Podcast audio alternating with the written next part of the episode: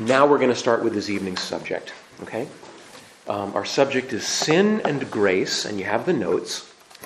And um, there's a lot of misunderstandings about this, and here's what I'm hoping is that I don't go too fast.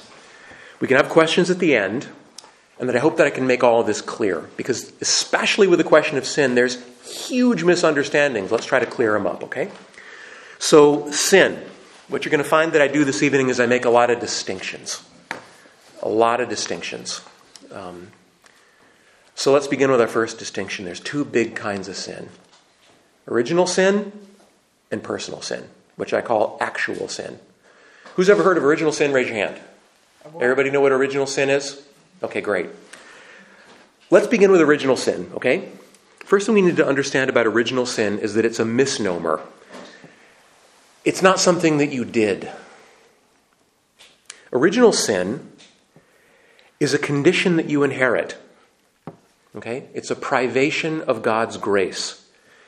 Now, in baptism, you're rescued from original sin, you're given God's grace, and you still carry the effects of original sin. Wouldn't it be great if you could be forgiven from original sin and also all the effects of original sin taken away? But that's not what happens. In baptism, you're forgiven of, and we'll talk about this more when we talk about the baptism class. But please understand, original sin isn't something that you did. However, once upon a time, was there or was there not a first ever sin? Yes or no? That once upon a time there really was an original sin. Okay? Um, so, yes, it did happen. Uh, there once was a free willed disobedience to God. Now, we hear that's told in the Bible in the book of Genesis. Everybody knows the Adam and Eve story. Now, I'm not going to get into the historicity of the Adam and Eve story. That's really not within the scope of this evening's talk. But I do want to tell you this everything that we need to know about the original sin, um, about the way God intended us to be, it's all contained within that story. There's so much truth in the Adam and Eve story. Consider this is what it all began as a dialogue with evil, a temptation, and finally a free choice to disobey God, and that choice was a collusion of both man and woman. So look at these little elements one by one. First of all, the original sin was a dialogue with evil. Remember the story? The serpent says, um, uh, Why don't you try some of the forbidden fruit? By the way, what was the fruit in the Bible? Everybody says it was an apple. Did you realize that the Bible never calls it an apple? This is just an FYI it only says the fruit of the tree, the fruit of the knowledge of. Never says it's an apple. Do you know why we call it an apple just for fun? It's because of Latin. The Latin word for apple is mala. The Latin word for evil is mala. So when they had to depict a fruit from the tree, they depicted an apple. Oh, okay. And ever since then, everyone thought it was an apple. But search the Bible, you'll find it just described as a fruit. Okay? Um, so the evil spirit said, Did God really say that you that fruit would cause you death? He lied to you. Oh, that fruit, once you eat it, you'll be the same as him. God's trying to hold you back. God wants to keep you down, but listen to me, trust me, do what I say. Go ahead and eat that fruit. And then there was a test. Who do you trust? Who do you trust? Do you trust God or do you trust the serpent? So the woman looked at the fruit and she thought to herself, God, it looks, it looks good. Gosh, that sure does sound right. Maybe God is trying to hold me back. Dag gumbit, I'm going to eat the fruit. And then look what happened. Who showed up? Adam showed up. Did the serpent have a dialogue with Adam? No. What happened? Eve just said, Here, eat this. And he goes, well, okay. And he eats the fruit. Now, Tell me if this isn't true. When a woman has real strong virtue, um, uh, uh, she challenges a man to be as good as she is. But if a woman doesn't have real strong virtue, he'll go down as low as he'll let her as she'll let him go. It's all in the Adam and Eve story. But there's a collusion between the two. The entire human race fell. And very often you'll see this. People will say no to God because they'll say yes to the man or to the woman. Very often I'll see this well, I know it's a sin, but I love her, so we're going to go commit this sin. Very, very often you'll, you'll find that to be the case. It's all in the Adam and Eve story. But this, is, this was the original sin. Somewhere along the line, there was a dialogue with evil, a temptation, and a free choice to disobey God. Okay, that original sin caused damage. That original sin caused a rupture in the relationship we were supposed to have with God. We were created to be in harmony with God. And isn't it true that now we're skeptical of God? I used to teach high school.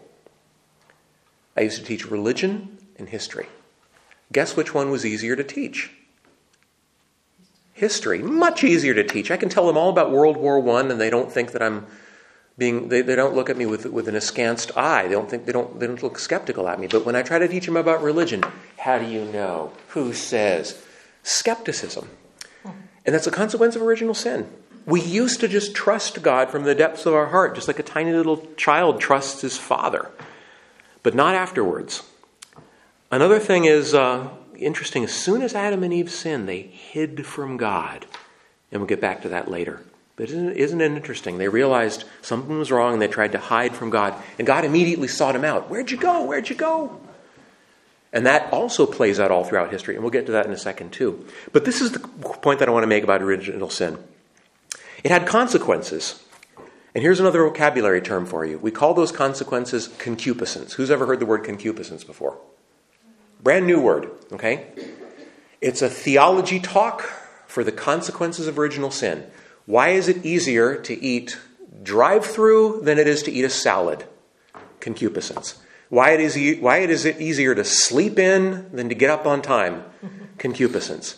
Why is it easier to tell a lie than to tell the truth, for the most part? Concupiscence.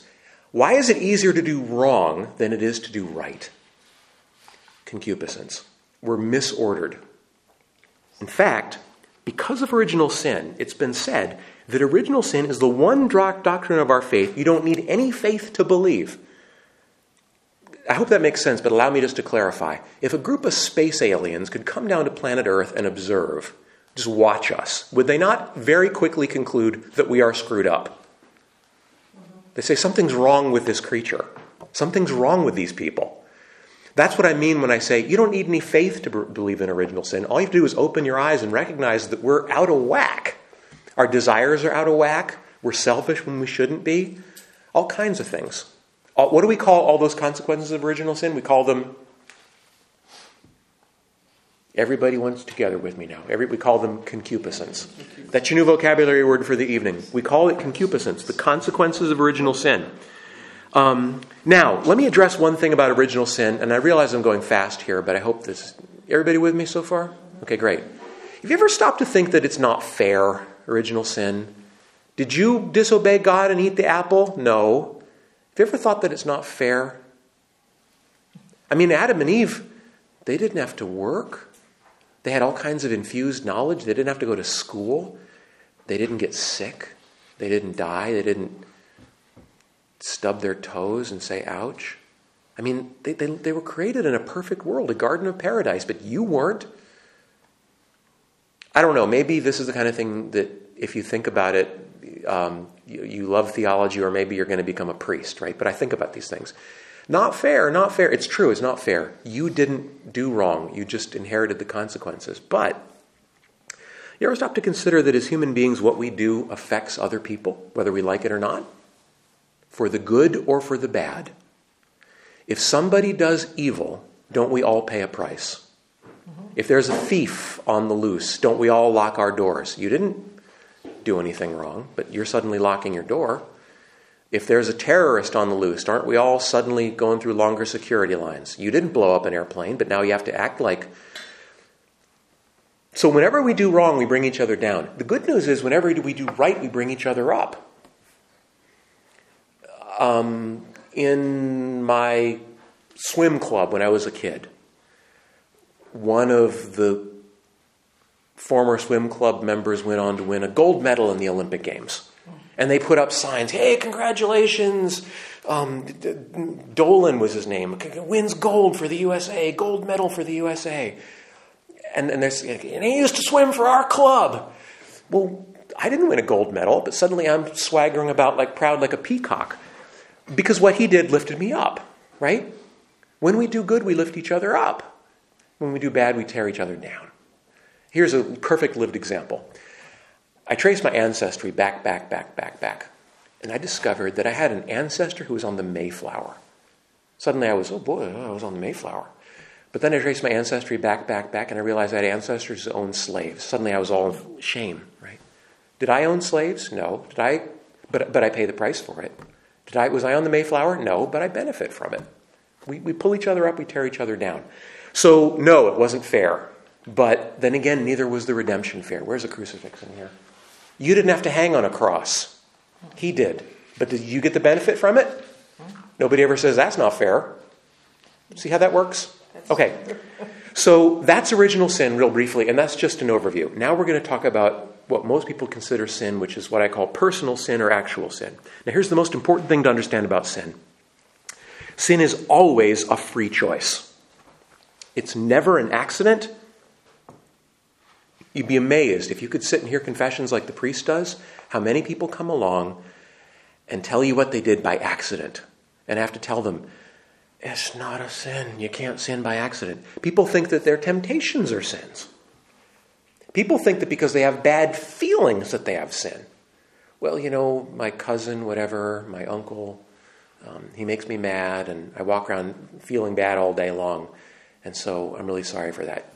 A sin is a free choice. Please understand that. A temptation is not a choice, no more a choice than the weather. An accident, clearly not a choice, and a feeling, not a choice. So, what's a sin? a free choice, thought, word, or action in disobedience to God's will. It could be something you do or something you omit. That's what a sin is. Okay? You think about our legal system. It's a great parallel. Do we punish people for accidents? No. Um, we only punish people for things that they do on purpose. And you can even be punished for things you planned to do on purpose but didn't actually carry out, right? Conspiracy to commit murder, it's a crime. Why? Because your will was bad. It's the exact same thing with sin. It's all about what you choose, okay? So, can a thought be a free choice? Yes.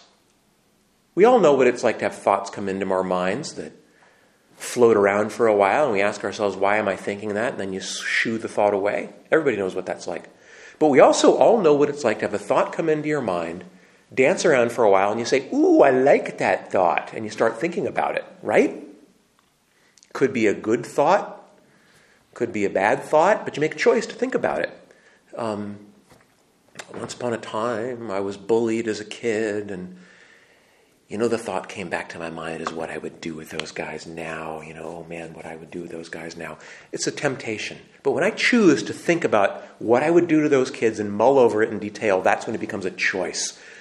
A sin has to be a choice. So, can a thought be a, can a, can a thought be a choice? Yes. A thought can be a sin. Everybody knows that a word can be a choice. Can a word be an accident? I think yes. Haven't you ever misspoken and thought to yourself, well, wait a minute, I didn't really mean it that way? But it has to be a free choice for it to be a sin, all right? And everybody knows that an action um, uh, it can be a free choice. So a sin is a free choice. Please understand that. If you understand that backwards and forwards, you're ahead of at least half the people who go to confession on a regular basis, believe me. Okay?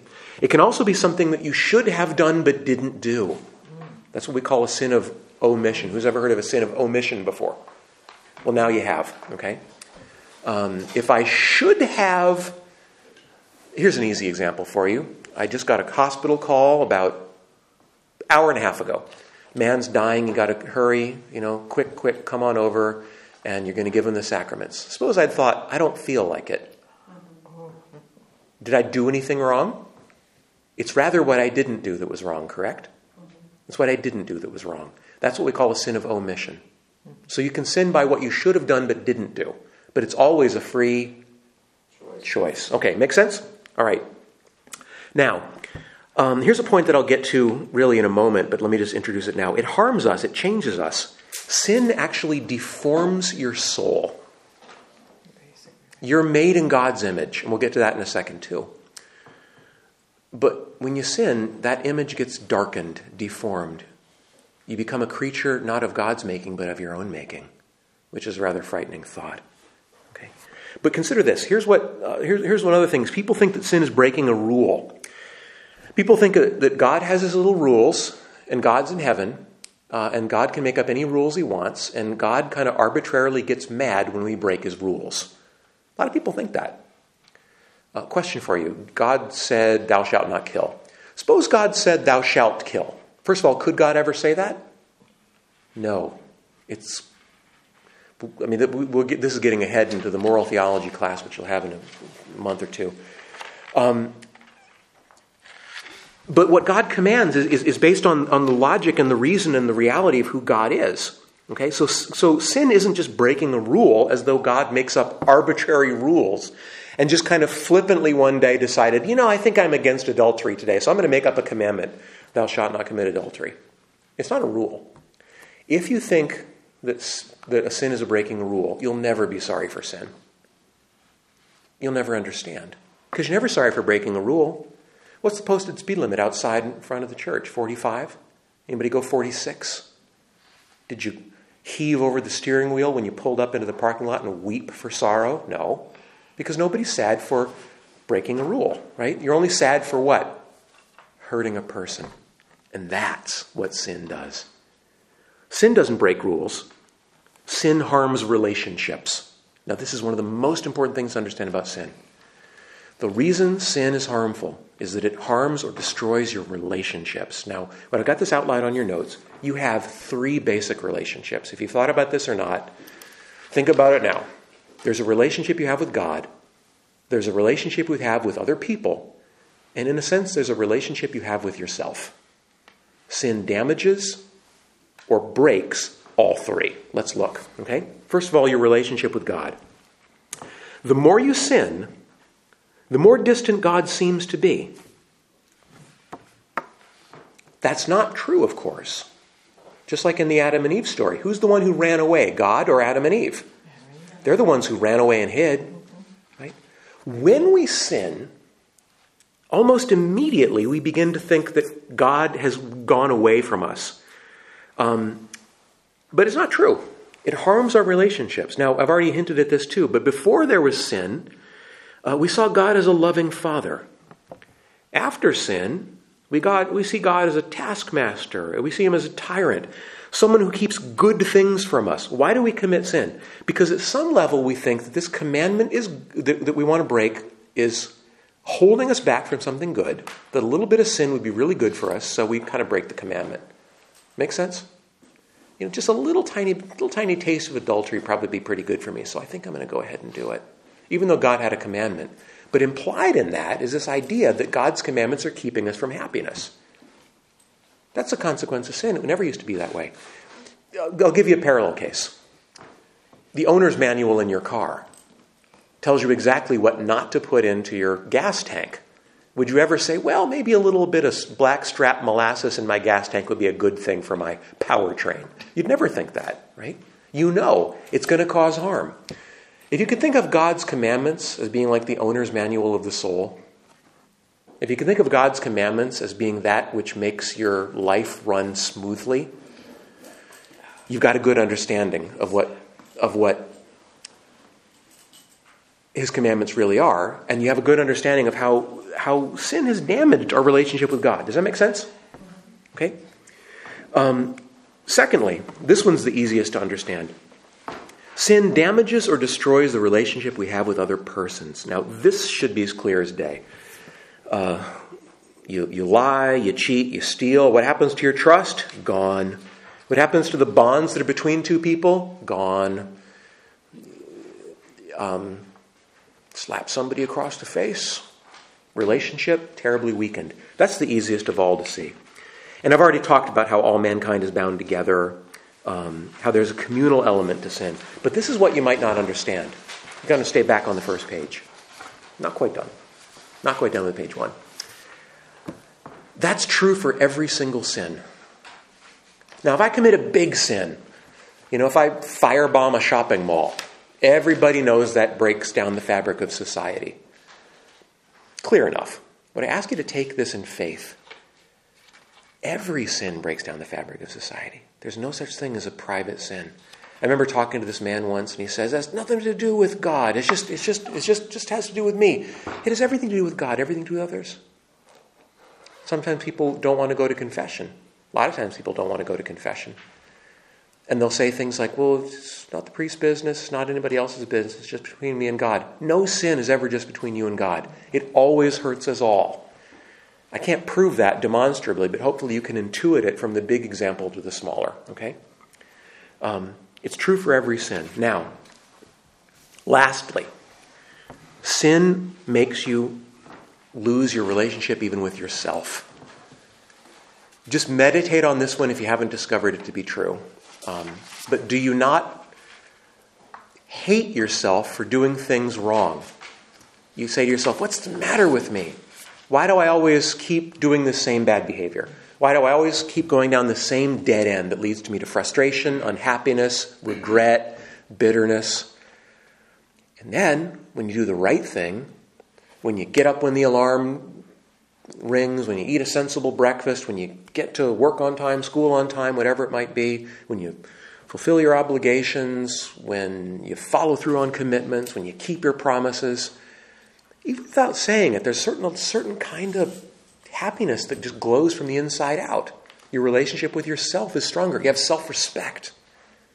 Do you see how sin damages or weakens the relationship that you have with yourself? Um, I was going to tell you a story, but we'll save it for confession class. It's about confession. Um, so, what's the price of sin? It's the loss of everything you'd actually value. It costs you your peace of mind. It costs you your relationship with other people. And it costs you your relationship with God. Consider this relationships are really all you have in life. I mean, if I strip away all your relationships from you and leave you with just your bank account and your possessions, do you not feel terribly empty? What good is it if there's no one to share it with? What good is life if there's no one to love? You're made in God's image. God is a Trinity. Trinity is nothing but persons in love relationships with others forever. That's why the only the only thing in your life that you ever really care about are the love relationships you have with others. That's what sin attacks. That's why God says don't. That's why God says don't. Okay? Um, that's why I say ultimately sin comes at the price of your soul. Because when you've lost everything except your possessions, it's your soul that you've lost. Make sense? Okay. And just to reemphasize, sin always harms. Sin never helps. It's against our own nature. It keeps us from finding the fulfillment that we're supposed to find as human beings. God loves us. God knows what He needs. He's got the owner's manual of the soul. Okay.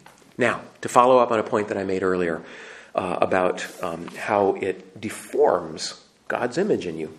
Consider this sin weakens the divine image. Have you ever heard it said that you're made in God's image? Raise your hand if you've heard. I'm made in God's image. Most people have heard that. Do you know what it means? Allow me to tell you. It's very specific. It's not like a vague kind of phrase that, you know, like means that you're good and valuable, and it has a very specific meaning. To say that you're made in God's image means two things. It means that you have an intellect that can know the truth, and it means you have a will that can freely choose right or wrong. Now, no other animal in the world has that.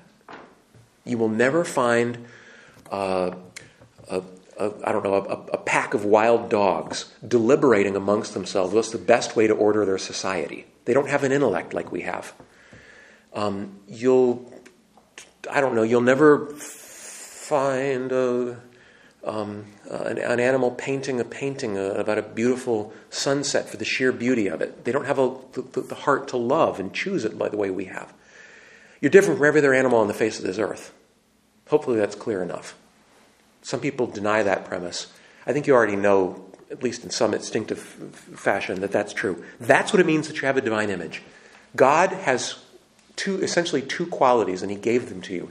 God is pure knowledge. And so He gave you the capacity to know the truth.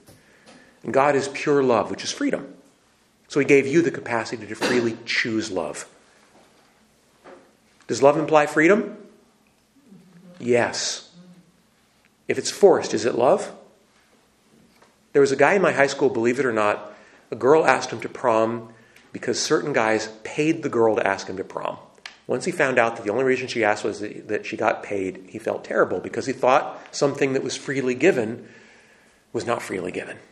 Okay. So God gave, God made you in this image. Now, what I'd like to tell you is, and you got to meditate on this, kind of a big deal. Sin weakens that image. It darkens the intellect. Now, that doesn't mean sin makes you dumber, but it does mean that it makes it harder for you to know the difference between right and wrong. Sin weakens the will. That doesn't make you weaker, but it does make it harder for you to choose right next time. Tell me if this doesn't sound familiar. A student sits in class, never cheated on a test, but in the middle of a test sees answers from somebody else's test and is oh so tempted to look over and steal those answers. Has a little battle within their soul. It's wrong, I shouldn't do this. Caves in and writes down answers that they read off the next test. Now, when the next test comes along, isn't it easier to sin the second time? Isn't it harder to understand why it's wrong? That's what I mean when it says it weakens the divine image in you. That's what I mean when I say sin destroys, weakens what God created. So you'll find people of, mac- of massive, monstrous evil Hitlers and Stalins and Mussolinis and these really bad people. How'd they get that way? You think little baby Hitler was bad from birth? No. How did he get that way? One choice at a time. Every choice made the next choice easier. Every choice made the next choice easier. These monstrously evil people got that way one choice at a time. And what happened? It became harder for them to choose what's right and harder for them to understand why it was ever wrong in the first place. What happened to the divine image, the intellect, and the will in them? It was tarnished, weakened, or even destroyed, depending on how bad they were. Make sense? Here's one of the most extreme examples Everybody's heard of the Nuremberg trials, 1946, war crimes. They're showing conveyor belts full of corpses, going, sending people into mass graves. And they're accusing Hermann Goering, one of the head Nazis, of doing that. And he literally turned to his attorney with this video of corpses going on a conveyor belt into a mass grave and said to his attorney, And what's wrong with that? How did he get that way? One choice at a time. Okay? That's when the in, divine image. But it happens to us very small, very. But when you choose the right thing, it's the opposite. Okay? So make sense? Now, here's, here's another distinction material sin versus formal sin. What we're really talking about here is formal sin, but there is such a thing as material sin. Material sin is what you do something wrong out of ignorance, when you don't know that it's wrong. Uh, a little child, for example, he scribbles on the wall with a crayon, makes a terrible mess. Is it a disorder? Is it a wrong? It's not a moral wrong. It's not like he chose wrong, but would something wrong happen? Yeah. Um, oh, here's a personal story. You'll love this. When I was very young, I played with the emergency brake on my mother's car. Unleashed the emergency brake. Car rolled down the hill, across a busy street, slammed into the neighbor's fence and into their backyard. And did I do a moral wrong as a three year old? No, I didn't know what I was doing. But did wrong occur? Yes. That's what we call material sin. Was anyone like personally at I mean, don't don't get into the issue of why the car was unlocked or whatever. But was anyone personally at fault for it? No. But was harm done? Yes. Okay, now please understand this. When the church says something is sin, it's a sin, that is to say, it causes harm, whether you know it or not. If someone tells you something is harmful, they're doing you a good service. You say, Well, I don't believe adultery is harmful. I don't care what you believe, it's still harmful. Parallel case. I don't care what you think about McDonald's food, it's unhealthy. If you don't know it's unhealthy, it doesn't have the same consequence that salad has. Like your, your, your mind doesn't change reality. Okay, so that's what we call a material sin something that's wrong, but nobody's at fault. Make sense? That, the only reason I raise the question of material sin um, is to say that really when the church talks about sin, they're trying to do us a favor. Uh, they're trying to keep us from things that harm, harm us, harm other people. Um, and it also upends this very common idea that if I just have good enough intentions, I can make a bad action into a good action. It doesn't matter how good my intentions were. If I still do something bad, if I release an emergency brake, set a car rolling on a hill, regardless of what I was intending, it's still harmful. So please understand, reality doesn't care what you feel. and that's important. That's why we want to conform our minds to what's real. And that means listening to what God had to say. That's material sin. So far, so good? Now to the meat of the matter. This is what sin really is formal sin. This is when we say that I'm choosing deliberately to do what I know is wrong. Okay? That's formal sin. Now, here's the definition, the essence of sin the desire in the heart to oppose God's will. Understand, I use the word desire deliberately there. If I desire to do wrong, but never get the chance to carry it out, have I still sinned? If I desire and plan and commit adultery, but my car breaks down on the way to the hotel, have I still committed a sin as far as God is concerned? Have I still harmed myself? Have I still harmed my relationship? Yes, yes, yes, and yes. That's why I said the definition of sin is the desire in the heart to oppose God's will. So far, so good? All right. Now, two kinds of sin. And I'm, i know there's so much to say here, I'm trying to get it all in, but I think we'll get it all in. Two kinds of sin mortal sin and venial sin. Have you ever heard this distinction before? Raise your hand. Okay, real quickly. Some sin is serious by its very nature and turns you against God and kills your friendship. But some sin doesn't. It weakens your friendship, but it doesn't kill it. Um, just getting ahead of myself now, just a little bit of an overview. Um, if I, I don't know, commit adultery, uh, I have done something to my spouse that breaks our relationship. We've got to go through some kind of a process of repairing that if it can be repaired. But if I know she doesn't like it that I smoke cigars and I smoke a cigar and I know she really doesn't like it, well, I've weakened the relationship, but I haven't broken it. See the difference? There is such a thing as a mortal sin, which breaks the relationship with God, kills divine grace. And then there's such a thing as a venial sin that doesn't break the relationship, but it weakens it. Let's, let's, let's examine the difference. Here's a mortal sin. There are three criteria that make up a mortal sin. Okay? First of all, serious matter. Often, but not always, this is defined by the church. Church will tell us what's serious matter. Um, and I don't want to get into all the things that can be serious matter, but just understand um, it's serious by its very nature. Uh, secondly, sufficient reflection. You have to be aware to some degree this is wrong. And thirdly, full consent to the will. Three criteria for mortal sin serious matter, sufficient reflection. You have to be aware that you're doing something wrong. Okay? And full consent of the will. Full consent of the will means no one pressured you into it, no one held a gun to your back. Um, you can even be, your, your will can even be compromised by the force of habit uh, or other forces. Here's a simple example. Um, you, you could have been an explorer in the early days of the 18th century and come across the island of Tonga which is now an, a, a Micronesian island nation somewhere in the South Pacific, and come across the island of Tonga, where once upon a time people were headhunters. And there was some kind of their spirituality of lopping off people's heads and shrinking them. It was wrong. Um, no one ever told them it was wrong. People were raised for generations and generations hunting heads.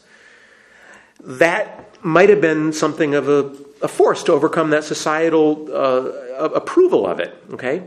But for a more, sin to be mortal, it has to be full consent of the will. I, it's serious. I have a moment to think about it, and there's no one or nothing forcing me, and I freely choose it. That kills your relationship with God. You got to go to confession after that. You got to make up for what you've broken. Make sense? Okay. Um, it expels God's grace. It's a grave violation of God's law. Now, please understand, venial sin is everything else. God's life lives, but it's wounded, it's weakened, it's darkened. What people don't often understand is these are different by nature, not just by degree. In other words, all the venial sins in the world don't add up to a mortal sin. I could smoke a cigar every evening, and my wife could really be upset with me. I don't smoke cigars and I don't have a wife, don't worry. Okay? Just an example. But she's not going to divorce me for, I know a man, he put his shoes in the middle of the floor every night. Wife wanted his shoes in the closet to the side.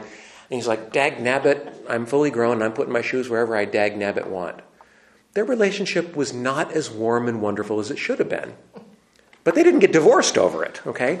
Different in nature, not just, not just in number. Make sense? Okay. Here's a, a good example that I like of venial sin. It comes from St. Uh, Francis de Sales. He said, Imagine a jar of crystal clear, pure honey. Now imagine a spider web in that jar of crystal clear, pure honey. It's greatly damaged your honey, isn't it?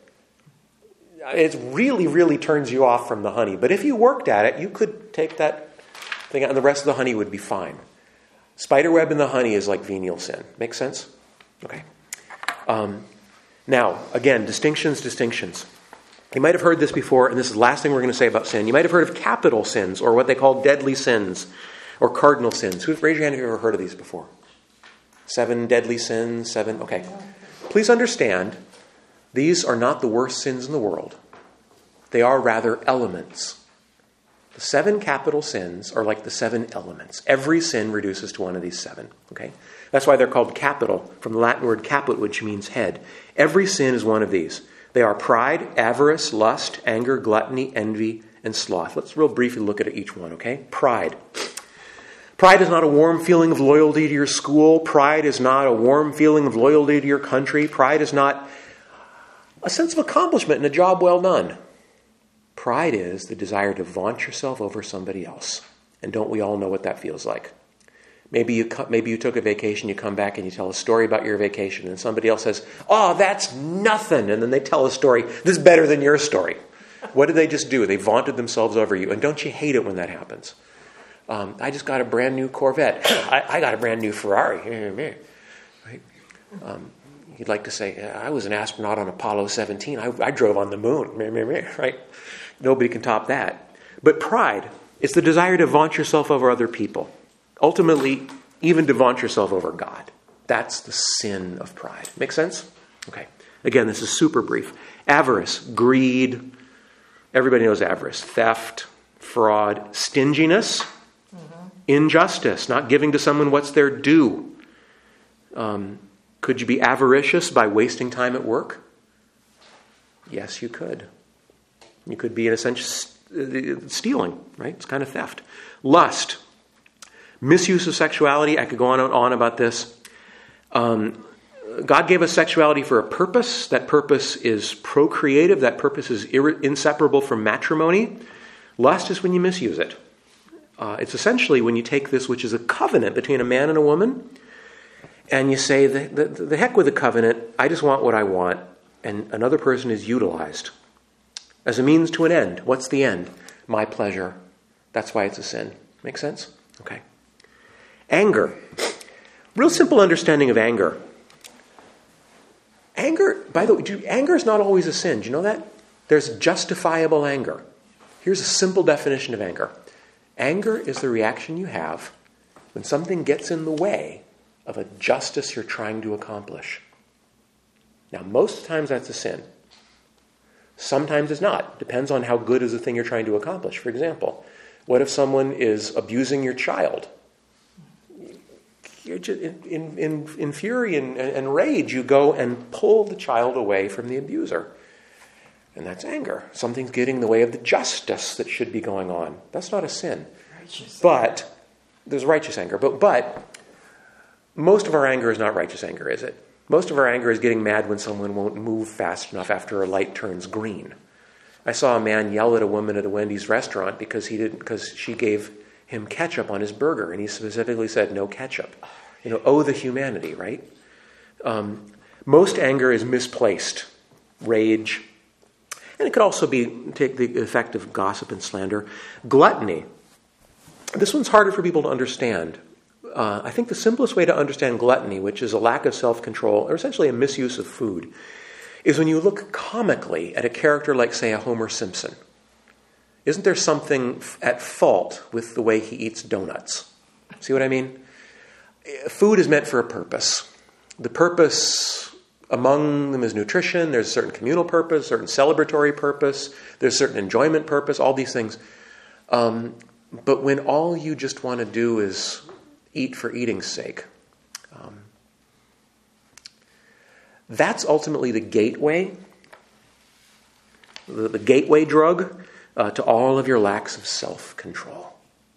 I, I, could go off on a tangent on this, but one of the reasons why we give up stuff for Lent as Catholics is because the act of giving up something is usually food, and that act teaches you discipline across many areas of your life. So it's not the worst thing in the world, please don't misunderstand, but it's an element.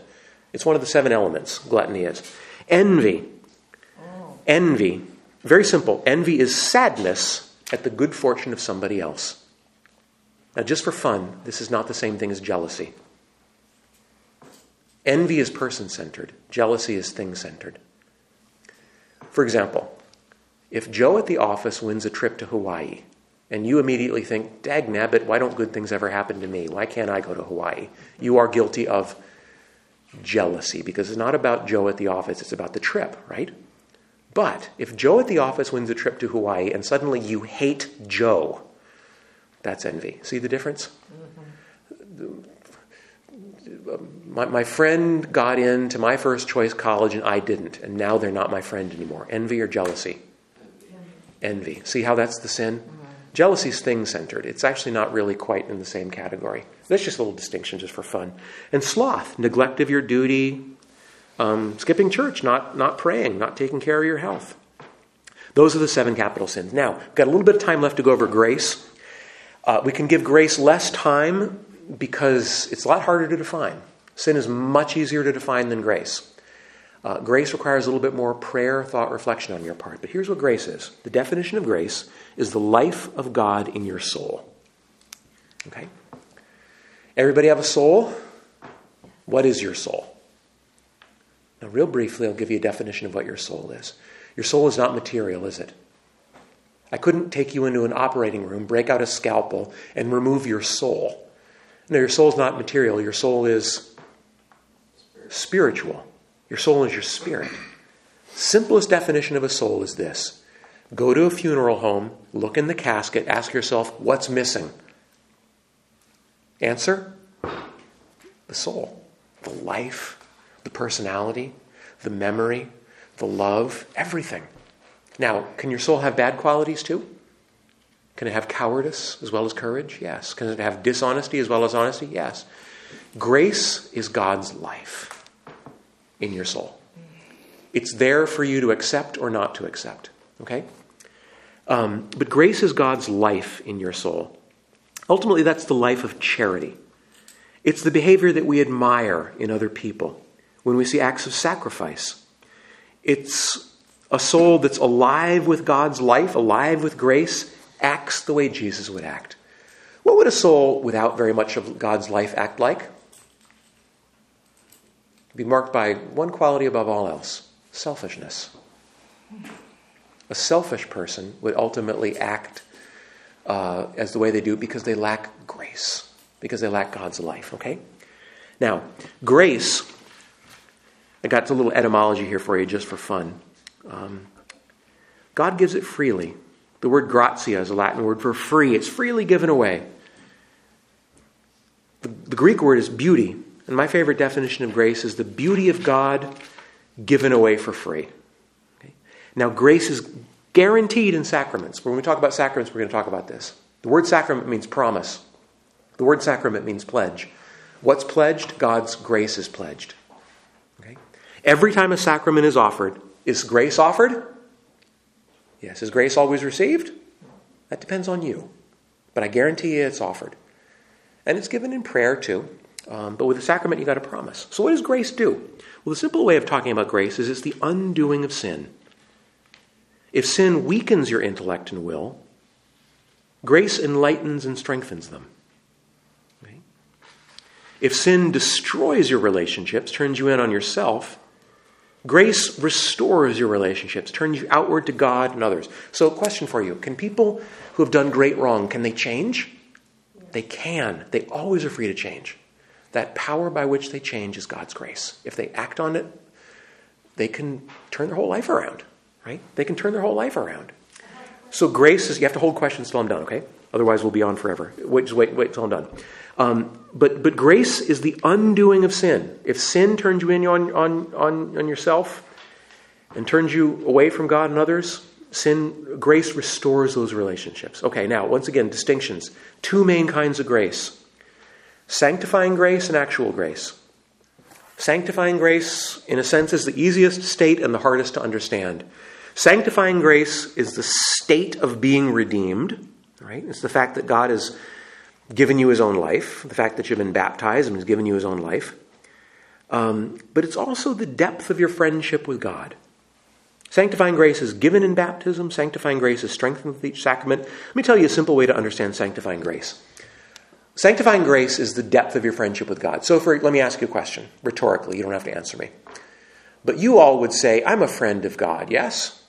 Suppose I could turn that around and ask God how much of a friend you really are. How deep does that friendship run? Well, you feel a lot more comfortable answering from your side but if you were to find out now, God, He's going to give you a report card on how deep He thinks your friendship is with Him, you're like, oh, wait a minute, what does God think? How God thinks how deep your friendship is, is your level of sanctifying grace. It's the depth of your friendship with God, okay? Comes for the first time to you in baptism, strengthened with every sacrament, deepened with every sacrament, um, but that's sanctifying grace, okay? Okay, now, actual grace. This is far more interesting. Actual grace. Actual grace, I want to use this term, uh, make sure this is clear. I don't mean like as opposed to theoretical grace. Um, actual grace is the grace for an action. And it, go, and it looks like this it's God's strength in a moment for something that's beyond your power. You know how it feels. Maybe you think to yourself that you want to forgive an enemy, and suddenly this little poof of inspiration comes to you, and you can find the words, and you can. That is an actual grace that you have responded to. Have you ever had that inspiration in a moment but not acted on it? I think we all know what that feels like. Here's one of my favorite quotations Archbishop Fulton Sheen. He says, Examine your life and you'll find this to be true. You have more temptations to be good than you have to be bad. What's he describing? Actual grace. In other words, you have more ideas for good that you can do than you have ideas for wrong that you can do. But those ideas for good, those are offers, they're actual grace. Okay? It can set your intellect in motion, it can set your will in motion without becoming a permanent quality of either. An image, wind for a sailboat. Puff of wind comes along, it's an opportunity. It comes and it goes. When you respond to actual graces, you get more of them. When you reject them, you get fewer of them. Jesus once said, Whoever has will be given more until he becomes rich. Whoever has not will lose what little he has. This is what he's talking about give you an example.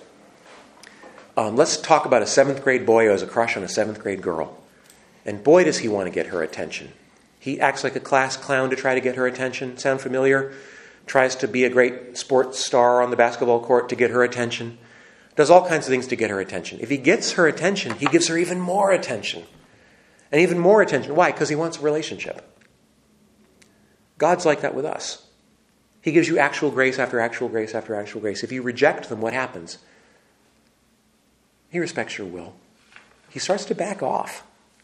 If you accept them, what happens? He gives you even more. Understand, this is a relationship we're in. This isn't just a study, okay? That's what an actual grace is. This relationship you have with God grows or weakens by our response to actual graces, okay? In everything, God always acts first. God invites, we always respond. The whole of the Christian life is a response to God's grace. And you could say this every good we do, even the idea to do good, is itself God's initiative, is itself a grace. Now, just at the very end here, for your own meditation's sake, um, from the, St. Paul's letter to the Galatians, I've got signs that you're lacking in grace or signs that you're filled with grace. You can take about those. You can take a look at those, pray about those. Um, but uh, that pretty much brings us to the end here. So, um, how about now we could just politely have a moment or two for questions? Sound good?